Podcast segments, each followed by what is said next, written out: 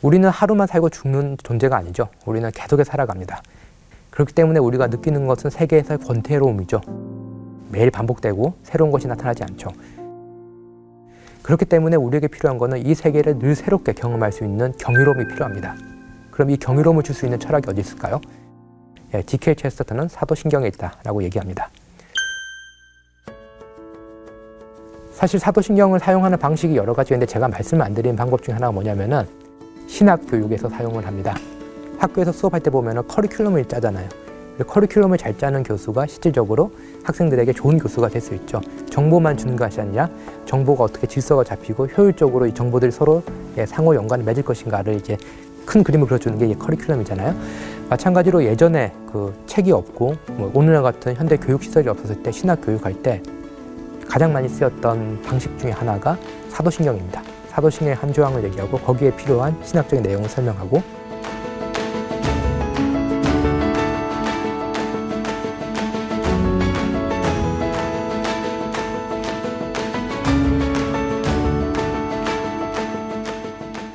네, 여러분은 여러분들의 신앙을 어떻게 설명할 수 있나요? 어떤 사람이 당신은 무엇을 믿습니까? 라고 물어보면 어떻게 답하시고 싶나요?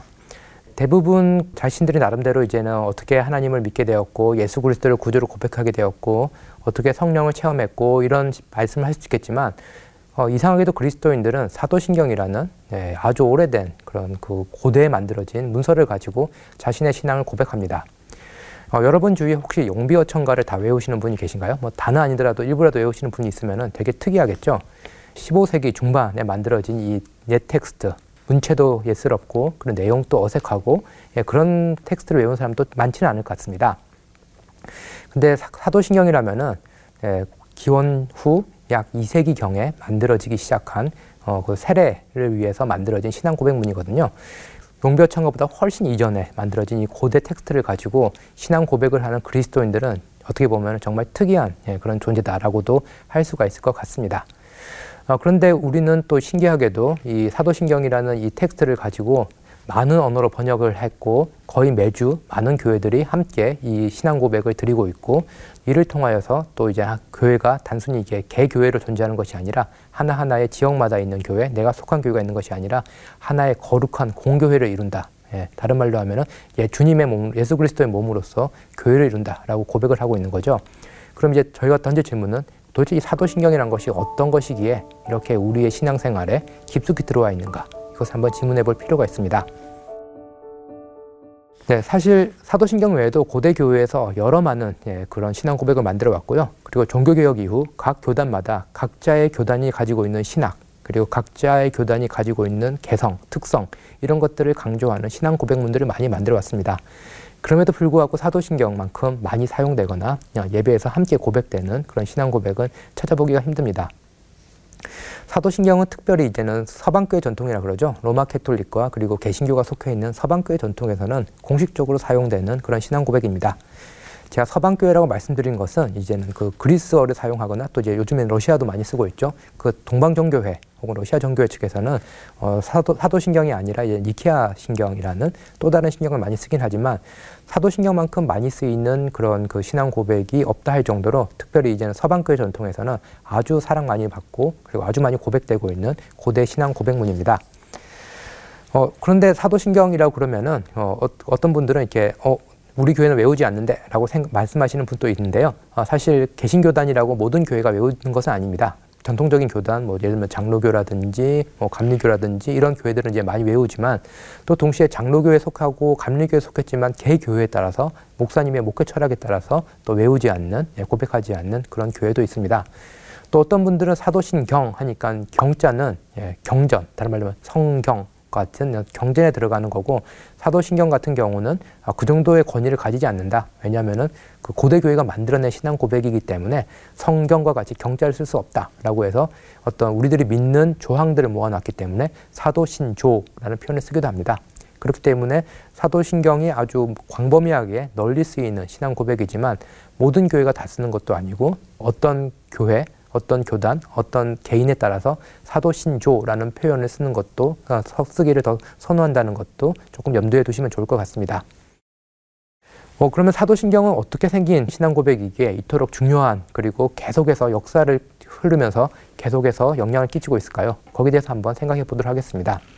어떤 그 독창적인 신학자가 자기의 책을 쓴다. 예를 들면 종교개혁 당시에 마틴 루터라는 종교개혁자가 그리스도인의 자유를 쓴다라고 하면은 저희는 루터의 그리스도인의 자유 이런 식으로 이렇게 부르겠죠.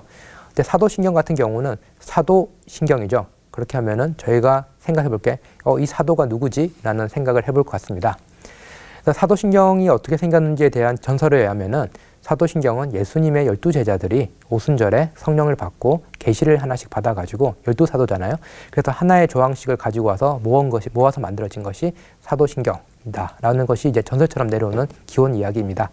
하지만 그 기원은 역사적으로 증빙, 증명될 수 없는 것이기 때문에 어, 옛 사람들이 이 사도신경이 얼마나 중요한지, 얼마나 큰 권위를 가지는지 어, 그것을 보여주려고 만들어낸 어, 그런 전설 같은 이야기다라고 오늘날 많은 학자들이 보고 있고요. 어, 일반적으로 생각할 때 사도신경은 2세기경 예, 고대 로마 지역에서 네, 그 사례를 받을 때 사용했던 신앙 고백문이기 때문에 고대 로마 신경이라고 불리는 옛 신앙 고백이 발전되고 정착이 돼서 만들어진 것이 사도신경이다라고 이야기를 합니다. 그렇기 때문에 2세기경에 지금의 보는 사도신경보다 훨씬 더 단순화된 형태가 있었고요. 그게 6, 7세기 정도 되면 오늘날 거의 비슷한 형태로 예, 정착이 되는 것을 이제 볼 수가 있게 됩니다. 그렇기 때문에 이 다른 말로 하면은 그 사도신경이란 것은 예, 신약 성경이 정경화, 다른 말로 하면 신약 성경에 27권의 책이 있는데 이 27권의 책이 그 정경으로 인정받기 이전부터 예, 그리스도인들이 함께 신앙을 고백하는 중요한 텍스트였습니다. 이 말을 달리 하면은 오늘날과 같은 어떤 책이 잘 있을 때가 아니잖아요. 그렇기 때문에 뭐 이제 파피루스라든지 양피지라든지 이런 두루마리를 가지고 성경의 각 권을 이렇게 돌아가면서 읽었던 그 시대에 그리스도인들이 아, 우리가 어떻게 그리스도니까 혹은 교회가 팔레스타인에 시작되었는데 지중해 전역으로 퍼져나갔잖아요. 그러면은 그 고대 사회 오늘날 같은 교통통신이 발달되지 않은데 지중해 전역으로 퍼져나가고 있는데 우리는 어떻게 하나의 교회일까 혹은 하나의 종교일까라는 것을 고백할 고민할 때 사도신경의 옛 형태가 있었기 때문에 그리스도인들은 아직까지 성경이 완전히 갖춰지지 않음에도 혹은 성경을 다 갖고 있지 않음에도 그리스도인은 하나의 그런 신앙 고백을 할 수 있었고 또 동시에 지역적으로 이렇게 퍼져 있음에도 불구하고 우리는 한 분 하나님, 삼일체 하나님을 믿는다라고 이렇게 고백을 할 수 있었던 중요한 또 그런 역사적인 놀라운 일이 일어날 수 있었습니다. 그런 의미에서 그 사도신경이란 것은 아직까지 성경이 아, 오늘 날 같은 형태로 존재하지 않고 그리고 교회 제도라든지 이런 것들이 아직까지 형성이 되지 않았을 때 교회가 교회되게 되고 그리스도 그리스도교가 그리스도교가 되게 하는데 아주 중요한 역할을 했다라고 할 수 있을 것 같습니다. 그런데 이런 질문이 또 가능할 것 같습니다. 뭐냐면은 어, 사도신경은 고대인들이 했던 신앙 고백이지 왜 아직 현대인들에게 중요하냐? 뭐 이런 식의 질문도 가능할 것 같은데요. 그리고 또 어, 이건 너무 형식적인 것 아니야? 뭐 너무 지루한 거 아니야? 이렇게 생각하실 수 있을 것 같은데요. 근데 사실 고대인들은 이렇게 신경을 만들었을 때 단순히 외우거나 혹은 이렇게 읽거나 뭐 이런 식으로 하는 것을 하기보다는 어, 이렇게 노래를 만들어서 이게 찬양의 형태로 부르곤 했습니다. 그렇기 때문에 오늘날 이제 뭐 어렵지 않게 어떤 식으로 이제는 그 예, 타도신경을 이렇게 찬트로서 어, 찬가로서 부르는 것을 예, 인터넷을 통해서도 쉽게 들을 수가 있는데요. 어, 이렇게 그 곡조를 붙여서 이렇게 함께 부르는 사도신경은 우리가 흔히 그냥 외우거나 아니면 읽어서 읽는 신앙 고백과는 또 상당히 다른 느낌이라는 것을 아마 느끼 아마 경험하실 수 있을 것 같습니다.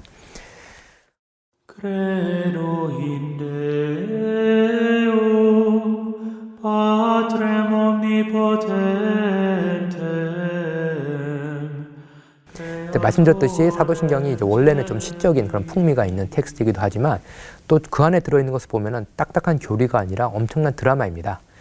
그래서 영국의 극작가이자 또 기독교 변증가로 또 이름을 날렸던 도로시 세이어스라는 사람이 있는데요. 도로시 세이어스가 한 말은 뭐냐면은 예, 교리는 그 드라마다. 그리고 오늘날 기독교가 재미가 없는 것은 이 교리 때문에 재미가 없는 것이 아니라 교리가 없기 때문에 재미없다. 이런 식의 표현도 쓰기도 했습니다. 그러면 우리가 생각할 땐 교리라고 그 흔히 간주하는 사도신경에 어떤 드라마가 있을까요? 네, 한마디로 말하면은 막장 드라마가 있습니다. 우리가 생각할 때 옛 고대 신화들을 보면은 예, 신이 인간들을 벌 주거나 신이 인간들을 괴롭힌 얘기들이 많이 있죠. 그래서 인간들이 잘못하거나 아니면은 또 신이 자기가 하고자 하는 일을 하기 위해 가지고 예, 인간들에게 형벌을 내리거나 아니면 인간들이 하는 일을 좀 꼬이게 만들거나 그런 이야기들을 많이 볼 수 있죠. 그래서 신이 인간에게 형벌을 내리는 이야기는 고대의 흔한 이야기였습니다. 반대로 인간 역사를 보면 어떻죠? 인간 역사는 어떤 인간이 다른 인간을 어떤 집단이 다른 인간 집단을 괴롭히거나 벌을 주거나 예, 혹은 폭력을 가하거나 그런 이야기죠. 그렇기 때문에 신화나 아니면 역사를 통해서 볼 수 있는 것은 신이 인간을 벌 주거나 인간이 인간에게 폭력을 가하는 거죠. 사도신경에는 어떤 드라마가 있나요? 사도신경은 인간이 신에게 매질을 하고 인간이 신에게 사형 선고를 내리고 인간이 신을 죽이고 예, 그런 이야기입니다. 근데 더 놀라운 건 뭐냐면은 인간이 신인 줄 모르고 신을 때리고 신을 사형 선고 내리고 죽였고 매장시켰는데 그 정체가 드러나는 거죠. 흔히 우리가 드라마에서 말하는 출생의 비밀이라는 그 내용이 드러납니다. 그래서 인간이 죽인 존재가 신이라는 것이 드러나게 되고 더 놀라운 것은 그 신이 자기를 때리고 죽인 인간들에게 복수를 하는 것이 아니라 그 신이 인간들에게 용서와 화해를 예, 청한다는 거죠. 이런 그 어떻게 보면은 흔히 우리가 볼 수 있는 신화라든지 역사에서 볼 수 있는 이야기와 정반대 이야기, 예, 권력 구도가 뒤바뀌어 있죠. 그리고 출생의 비밀, 예, 그리고 단순한 복수의 드라마가 아니라 예, 어떤 그 평화와 화해를 위한 미래를 위해서 신이 인간을 초청하는 이야기가 이 드라마가 담겨 있는 것이 사도신경입니다. 그렇기 때문에 이 사도신경을 읽을 때 우리는 이 드라마, 우리가 흔히 일상생활에서 있곤 하는 이 드라마 속에 우리가 다시 들어간다라는 것을 생각하면 좋을 것 같고요. 그리고 사도신경은 이 엄청난 드라마를 아주 간결한 그 언어를 통해서 표현하고 있습니다. 간결한 언어로 표현하는 만큼 달리 이야기하면 그 속에는 우리의 상상력이 들어갈, 예, 우리가 참여할 여지가 상당히 많이 있다는 거죠.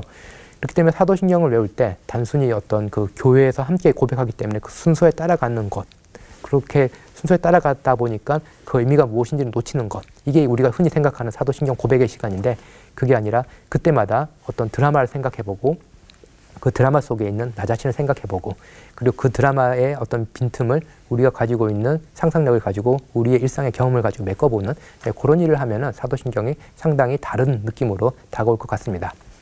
네, 그리고 사도신경 같은 경우가 우리가 교회에서 흔히 고백하기 때문에 느끼는 생각은 뭐냐면 아 사도신경은 교회에서 신앙 고백을 하기 위한 거지. 물론 사도신경은 세례를 받을 때 고대인들과 그리고 오늘 또 오늘날에도 사도신경은 이제 세례를 받기 위해서 많이 고백하는 신앙 고백이죠.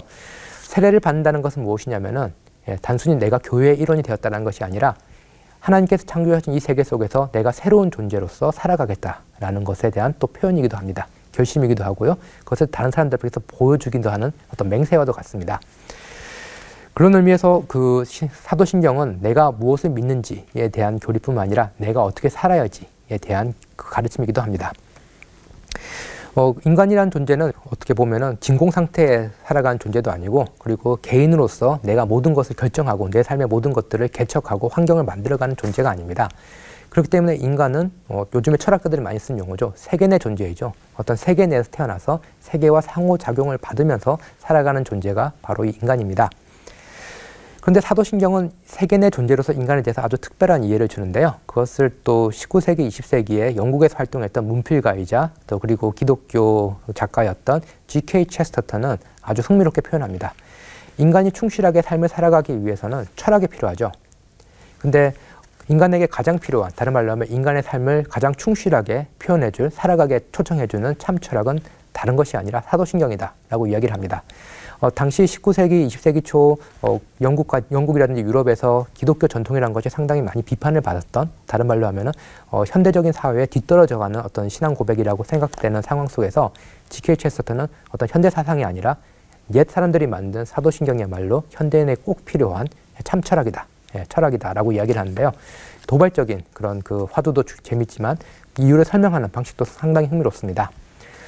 우리가 현실 속에서 일상 속에서 충실하게 살아가려면 세계에 대한 아주 특별한 이해가 필요하죠. 만약에 우리가 세계가 무의미한 공간 혹은 기계적인 공간을 생각할 때 우리의 삶도 그 무의미와 이렇게 대면하게 되고요. 이 세계를 기계로 생각했을 때는 마치 이 세계에는 어떤 그 우리가 생각하는 중요한 가치들, 예, 사랑이라든지 희망이라든지 믿음이라든지 아니면은 관용이라든지 이런 중요한 가치들을 끼어들 여지가 없는 듯한 예, 그런 세상으로 간주하게 되는 거죠. 그러면 마치 우리를 이 거대한 기계 속에 있는 하나의 부품처럼 인간도 생각하게 될 위험도 있습니다. 그렇기 때문에 인간이 세계 내 존재로서 인간이 세상을 어떻게 이해하는지는 자신의 삶을 이해하는 데도 중요하지만 이 세상 속에서 내가 어떻게 살 것인가를 이제는 또 상상하는 데도 매우 중요한 역할을 합니다. 그래서 GK 체스터턴, GK 체스터턴은 우리가 충실한 삶을 살아가려면 두 가지가 필요한데요. 하나는 뭐냐면 세계에 대한 경이로움입니다. 또 다른 하나는 세계로부터 환영받는 느낌입니다. 우리는 하루만 살고 죽는 존재가 아니죠. 우리는 계속해서 살아갑니다. 그렇기 때문에 우리가 느끼는 것은 세계에서의 권태로움이죠. 예, 매일 반복되고 새로운 것이 나타나지 않죠. 그렇기 때문에 우리에게 필요한 것은 이 세계를 늘 새롭게 경험할 수 있는 경이로움이 필요합니다. 그럼 이 경이로움을 줄 수 있는 철학이 어디 있을까요? 예, G.K. 체스터턴은 사도신경에 있다라고 얘기합니다. 또 동시에 우리는 세계에 환영받는 존재라는 느낌이 있어야 됩니다. 그렇지 않다면 우리는 세계에서 예, 나그네 혹은 소외받는 자라는 느낌이 있게 되는 거죠. 나그네라는 사람은 있다가 떠날 사람 혹은 소외받는 사람이라는 것은 내가 하는 것이 전혀 의미를 어떤 의미도 부여하지 못하는 세상 속에 살고 있다는 느낌을 만들어내는데 그게 아니라 비록 내가 이 세상의 주인이 아니지만 이 세상에서 환영을 받고 있다는 것 그리고 나의 언행 하나하나가 이 세상에서 의미를 만들어낼 수 있다는 것 이런 세계 이해가 필요하다는 겁니다. 근데 디케 체스터는 이 현대 사조 속에서 그런 세계에 대한 경이로움과 세계로부터 환영받은 느낌을 동시에 줄 수 있는 그런 철학은 잘 발견할 수 없고 그것은 바로 사도신경 속에서 자기는 찾아냈다라고 이야기를 합니다. 그렇기 때문에 사도신경은 세계를 보는 특별한 관점 그리고 세계 속에서 우리가 어떻게 살아야 될지에 대한 특별한 자세를 이제 형성하는 데 아주 중요한데요. 그럼 이게 어떻게 가능한지 뭐 사도신경 전체를 다 보도 좋겠지만 특별히 사도신경에서 첫 조항 예, 성부 하나님에 대한 조항을 가지고 잠깐 생각해 보았으면 합니다.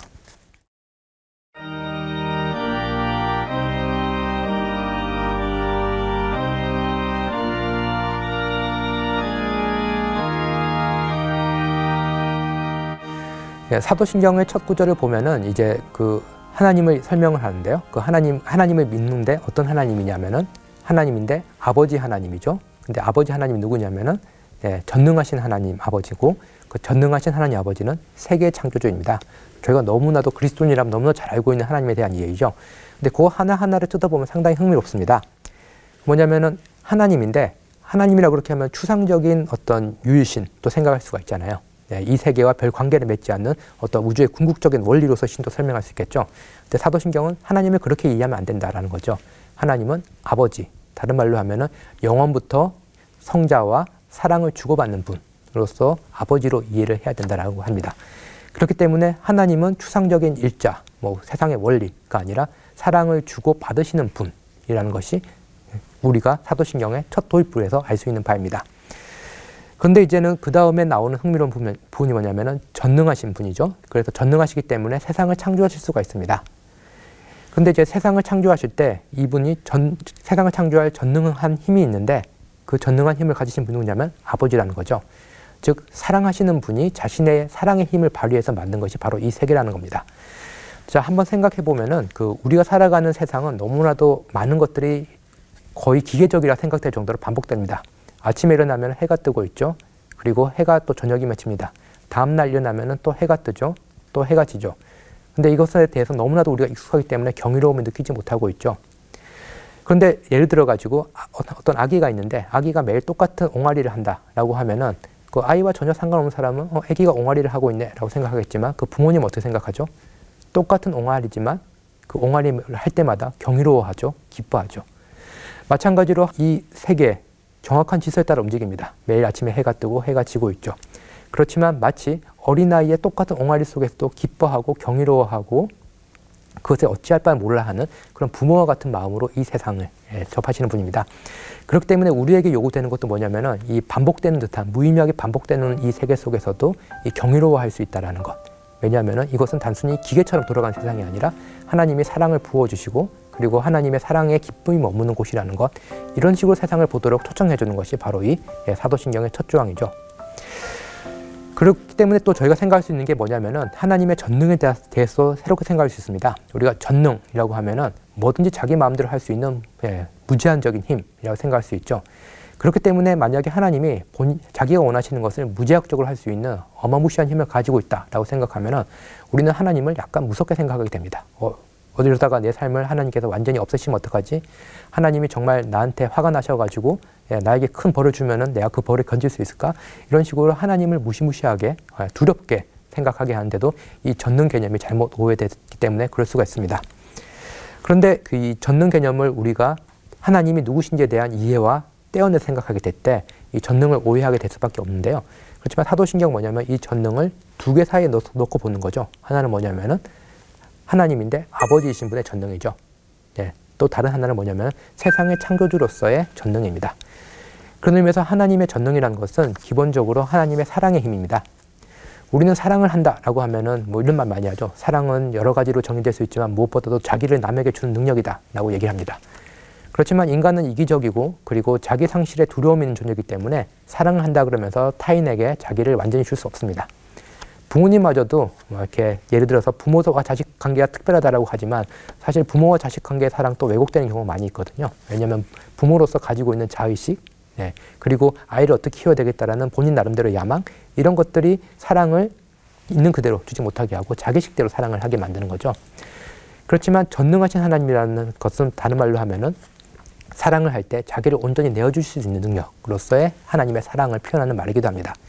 그렇기 때문에 하나님은 아름다운 분이시고 참된 분이시고 그리고 선한 분이시로서 이 세상을 창조하실 때 이 세상에 진선미가 거할 수 있는 장소로 만들어 주신 거죠. 그렇기 때문에 하나님의 전능이란 것은 어떤 그 하나님께서 자기가 하고 싶은 일을 할 수 있는 무지막지한 힘, 우리로서는 예측할 수 없는 힘이 아니라 그것은 사랑을 위한 힘, 예, 피조물 세계에 있는 참됨과 선함과 아름다움을 더욱더 빛나게 하는 힘이라는 것을 알 수가 있습니다.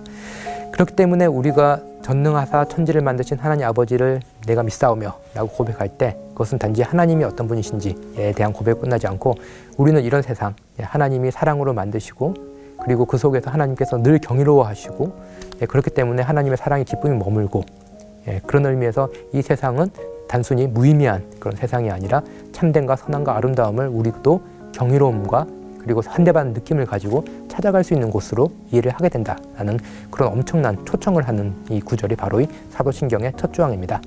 그래서 제가 아까 말씀드렸듯이 사도신경이 아주 단순한 그런 언어들로 되어 있지만 그 언어 단순한 만큼 그 속에 우리가 상상력이 들어갈 여지도 많이 있고 우리의 삶을 가지고 새롭게 이 구절들을 해석할 수 있는 가능성도 매우 크게 열려 있는 텍스트가 바로 이 고대 로마 신경이었다 발전된 사도신경이다라고 할 수 있을 것 같습니다.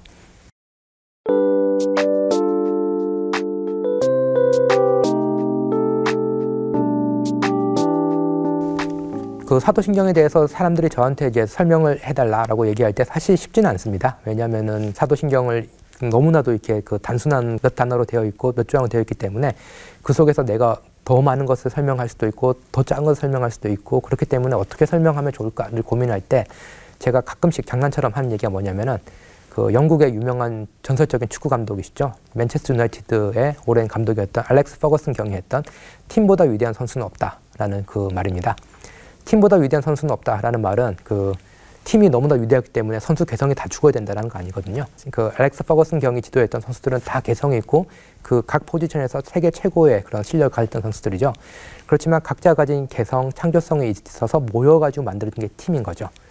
그리고 그 팀이 있기 때문에 각 선수의 개성들은 더 잘 발휘될 수 있고 더 뛰어난 그런 선수로서 자신의 가치를 보여줄 수 있는 장에 마련된 거죠. 사도신경은 우리에게 이것을 알려준다라고 저는 생각합니다. 뭐냐면은 교회보다 위대한 개인의 신앙이 없고 전통보다 위대한 그 각 개인의 그런 생각이 없다라는 거죠. 이것은 개인의 신앙이 중요하지 않은 것도 아니고 개인의 신념이 덜 중요해서도 아닙니다. 우리는 교회와 전통이라는 더 큰 맥락 속에서 우리가 가지고 있는 고유한 능력, 예, 각자 가진 개성이 더 잘 발휘가 될 수 있게 되는 거죠. 그렇지만 팀에는 전술이 있고 철학이 있어야 되듯이 마찬가지로 우리가 생각하는 교회, 우리가 생각하는 전통에도 함께 믿는 공통의 신앙의 문법이 필요한 거죠. 그것이 바로 이 사도신경이다라고 할 수 있을 것 같습니다. 물론 사도신경을 매주 고백하다 보면은 별 생각 없이 단어 하나하나만 이렇게 외우는 형식주의에 빠질 위험 분명히 있습니다. 그것은 고대 신앙 고백뿐만 아니라 근현대에 만들어진 신앙 고백문들이 가지고 있는 공통의 위험이다라고 할 수 있을 것 같고요. 그렇지만 사도신경이 그럼에도 불구하고 형식주의에 빠질 위험에 대해서 불구하고 우리에게 여전히 중요한 이유는 뭐냐면은 우리가 생각하지 못했던 예, 그런 하나님이 누구신지 그리고 이 세계는 어떤 곳인지 인간은 어떤 곳인지에 대해서 새롭게 알려줄 수 있는 그런 무한한 잠재력을 가진 그런 텍스트이기 때문에 그렇습니다. 그래서 사도신경이란 이 짧은 신앙 고백문의 의미는 고정되어 있지 않습니다. 그것은 여러분 앞에 그리고 여러분의 공동체 앞에 그리고 이 역사 앞에 늘 새롭게 열려 있을 것이고요. 그렇기 때문에 어, 고대부터 현대까지 수많은 신학자들이 사도신경의 의미를 해설하고 있습니다. 그렇기 때문에 이 해설은 예, 우리 앞에도 계속 놓여 있는 것이고 그 의미를 생각하면서 우리는 사도신경을 고백하면서 그리스도인으로 살아가게 됩니다.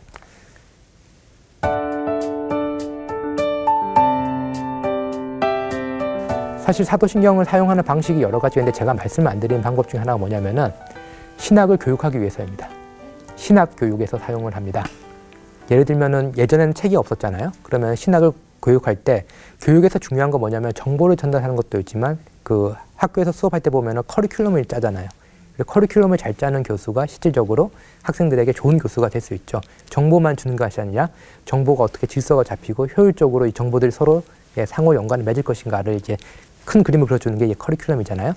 마찬가지로 예전에 그 책이 없고 뭐 오늘날 같은 현대 교육 시설이 없었을 때 신학 교육할 때 가장 많이 쓰였던 방식 중에 하나가 사도신경입니다. 사도신경의 한 조항을 얘기하고 거기에 필요한 신학적인 내용을 설명하고 또 한 조항 얘기하고 설명하고 이런 식으로 함으로써 한 개인이 가지고 있는 독창성을 만드는 구조가 아니라 모든 교회가 공유하고 있는 어떤 신앙의 틀 안에서 신학을 설명하고 거기에 대해서 이제 배우는 예, 그런 장이 되었던 거죠.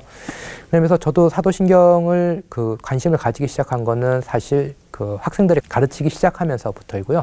특별히 이제 사도신경을 가지고 책을 쓰게 된 거는 그 선교 현장에 있는 선교사님들이 그 신학을 공부할 필요가 있는데 선교 현장이다 보니까 그 책을 구한다든지 뭐 이런 것들이 쉽지 않을 수가 있잖아요. 예, 뭐 교재를 구한다든지 예, 그렇기 때문에 사도신경을 가지고 기독교 신앙을 해설을 했던 그런 연속 강의를 하게 되었고 이제 그것을 이제 책으로 이제 만들어내게 되었습니다.